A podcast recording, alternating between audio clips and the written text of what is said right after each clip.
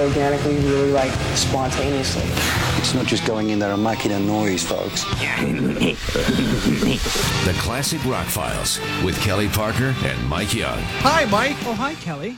Sammy, Sammy, Sammy. Of course, earlier in the week, we were talking about uh, Sammy Hagar. Made headlines, is what he did earlier in the week, for saying he'd be willing to die to get uh, crowded concerts happening again. And it finally hit Twitter last night. It was actually trending, and it was not kind to Sammy. And so now he has walked this back. Yeah, so to catch you up, we talked about his original quote in Rolling Stone magazine that read, This is hard to say without stirring somebody up, but truthfully, I'd rather personally get sick and even die if that's what it takes.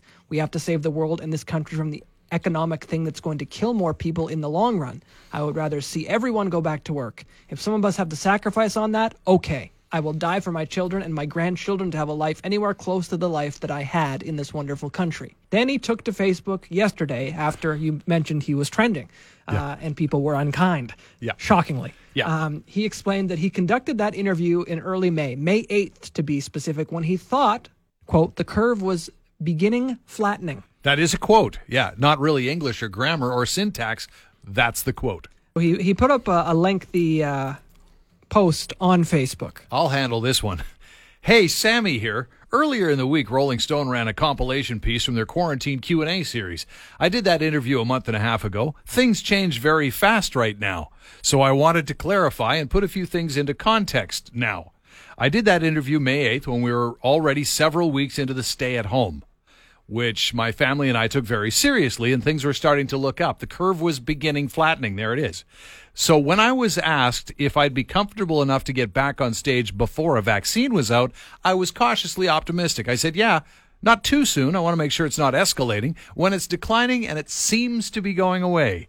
Big picture. If I may interrupt your quote for a moment. here. Please, yeah. I like that he subquoted himself in the piece. Yeah. So he's saying that's what I said. Meanwhile, I already read you what he actually said. Yeah. He continued. He said, Big picture, it's about getting back to work in a safe and responsible way and getting this economy rolling again.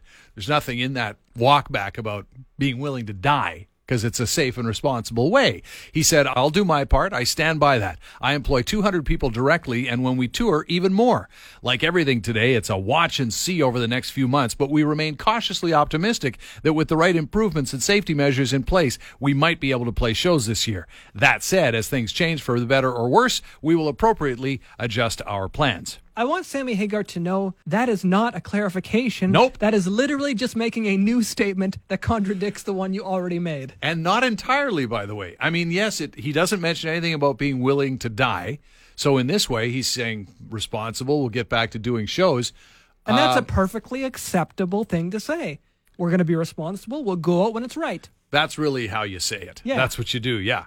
He said, you know, we will appropriately adjust our plans. That's Yeah. all you needed to say to begin with. Don't talk crazy Yeah. and jump on uh, extremes when you're speaking because, you know, for some reason, people tend to grab a hold of those extreme quotes and use them against you. Yeah, because that's all they've got to go with. Uh, he also didn't say anything about waiting for a vaccine, which I think everybody has pretty much assumed that until there's a vaccine, we won't be getting into these crowded environments at shows. And so he didn't say anything about that. And I will say, on Sammy's behalf, if Rolling Stone is going to be conducting interviews uh, relating to COVID and the pandemic and quarantine six weeks in advance and then running them, that is absolutely the worst kind of journalism you can do. And if you are not running a massive header above that article that says this interview was done on this date, That's a great spot for a disclaimer. you know, you are truly doing a disservice to whatever kind of job you're you're trying to do because Yeah. this is something that's moving so fluid that something I say on Monday isn't necessarily applicable on Friday. So Right. six weeks is an amazing time to sit on something for uh, a company that has a website and could post it immediately.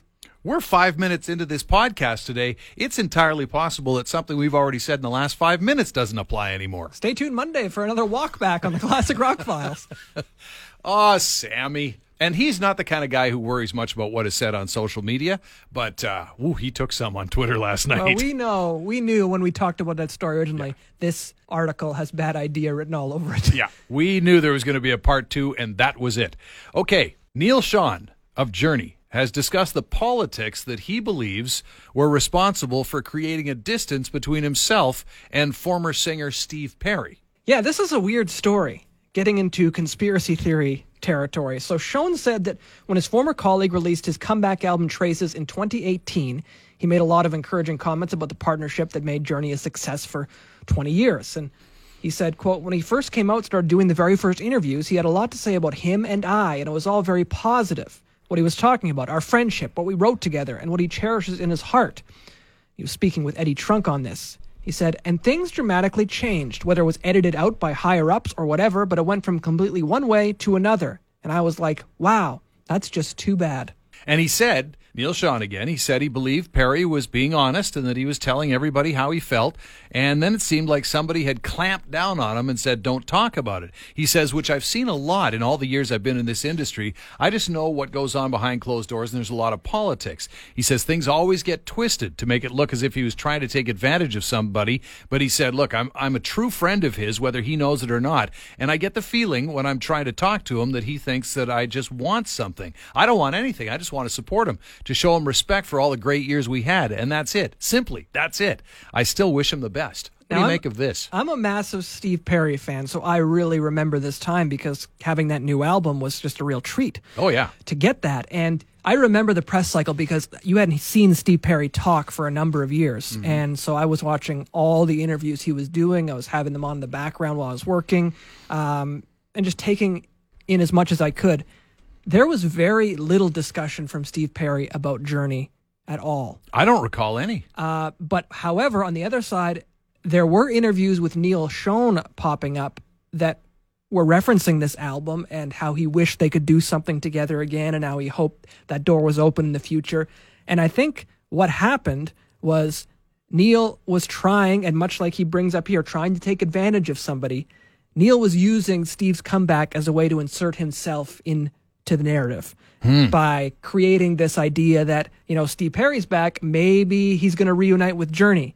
And I think from the beginning, this was about Steve Perry coming back and doing a solo album. And if there were any higher up meddling, it was basically, you know, to announcers or people doing interviews with Steve that were maybe like, let's avoid talking about Journey. Let's just mm-hmm. talk about my journey to get back into making music, mm-hmm. which I can totally see because this isn't about Journey. This is about Steve Perry. He wasn't a part of Journey for years at that point. Yeah, and very often, I mean, you've done lots of artist interviews, I have as well. Every once in a while, they'll say, We'd prefer you don't get into this area. We'd like to talk about more about this. And it's very rare. And sometimes even there, like I recall a couple of interviews, there's two that j- jump to mind for me. One's a little bit insane. I interviewed Meatloaf one time, and the directive from the PR person, from his PR person, was you could talk about anything you like.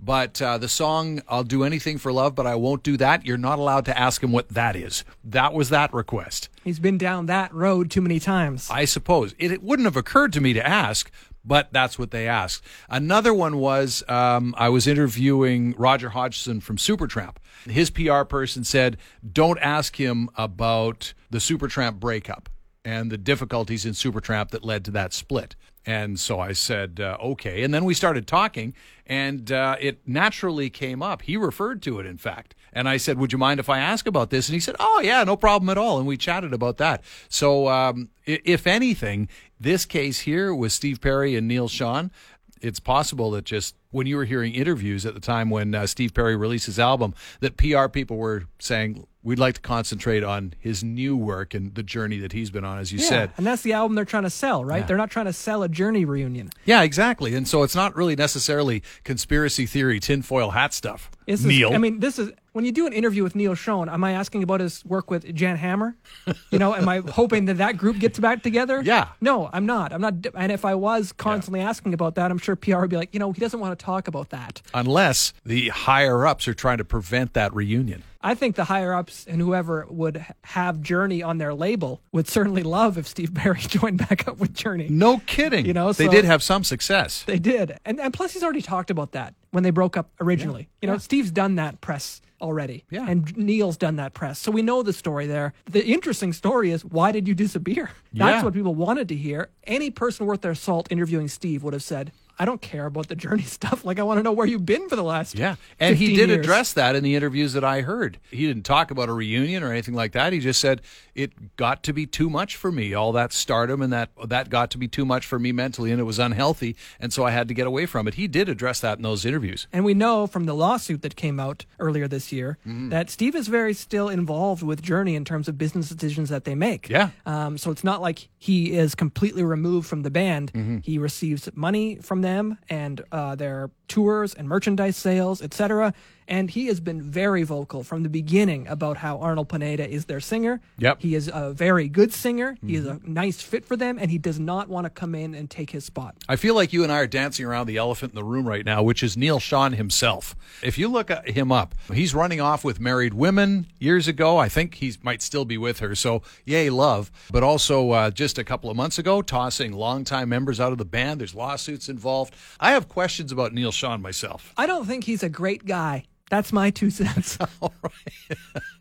Well, we'll follow that one for you, I guess. We'll finish up because it's a Friday. Sevendust back with a cover of Soundgarden's The Day I Tried to Live. This is their first new recording since their 2018 album, All I See Is War. Yeah, interesting to come back with a new record with a cover song. They've really done a great job with this one. Um, the singer of the band, uh, Lajon Witherspoon, pointed to the song's timeless lyrics as one of the main reasons the band decided to cover this particular track, which appeared back in 1994 on the album Superunknown. He said, They were such an important band to all of us in Sevendust, and this love for them goes back all the way to when we were starting. We discussed trying to do one of their songs, and our producer Elvis suggested The Day I Tried to Live. And when I first heard it, I thought the lyrics were timeless.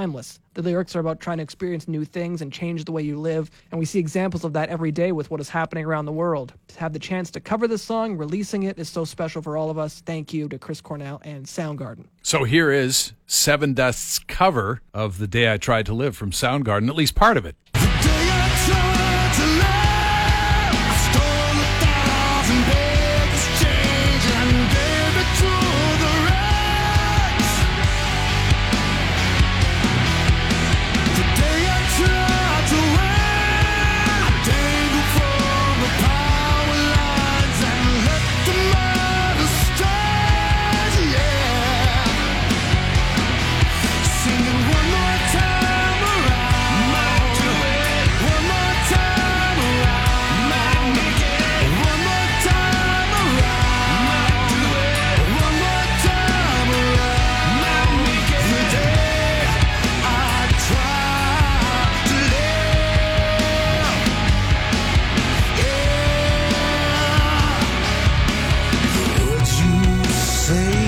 Know, I just got to hand it to anybody who takes on covering a Chris Cornell vocal. And I think he does a great job. Yeah, with it. sounds good. Well, that's one of those ones you you find and you instantly add to your playlist. Uh, just a great cover, a band that has been around now for like 25 years. So it's been tough for bands from that era to continue. You know, this band especially lumped into the nu metal genre when they started, and they've you know in 2020 they're still releasing music. So good for them because that's a tough cloak to come out from under. For sure. That is the classic Rock Files 94.3 The Drive music director, Mike Young. Thank you. Thank you.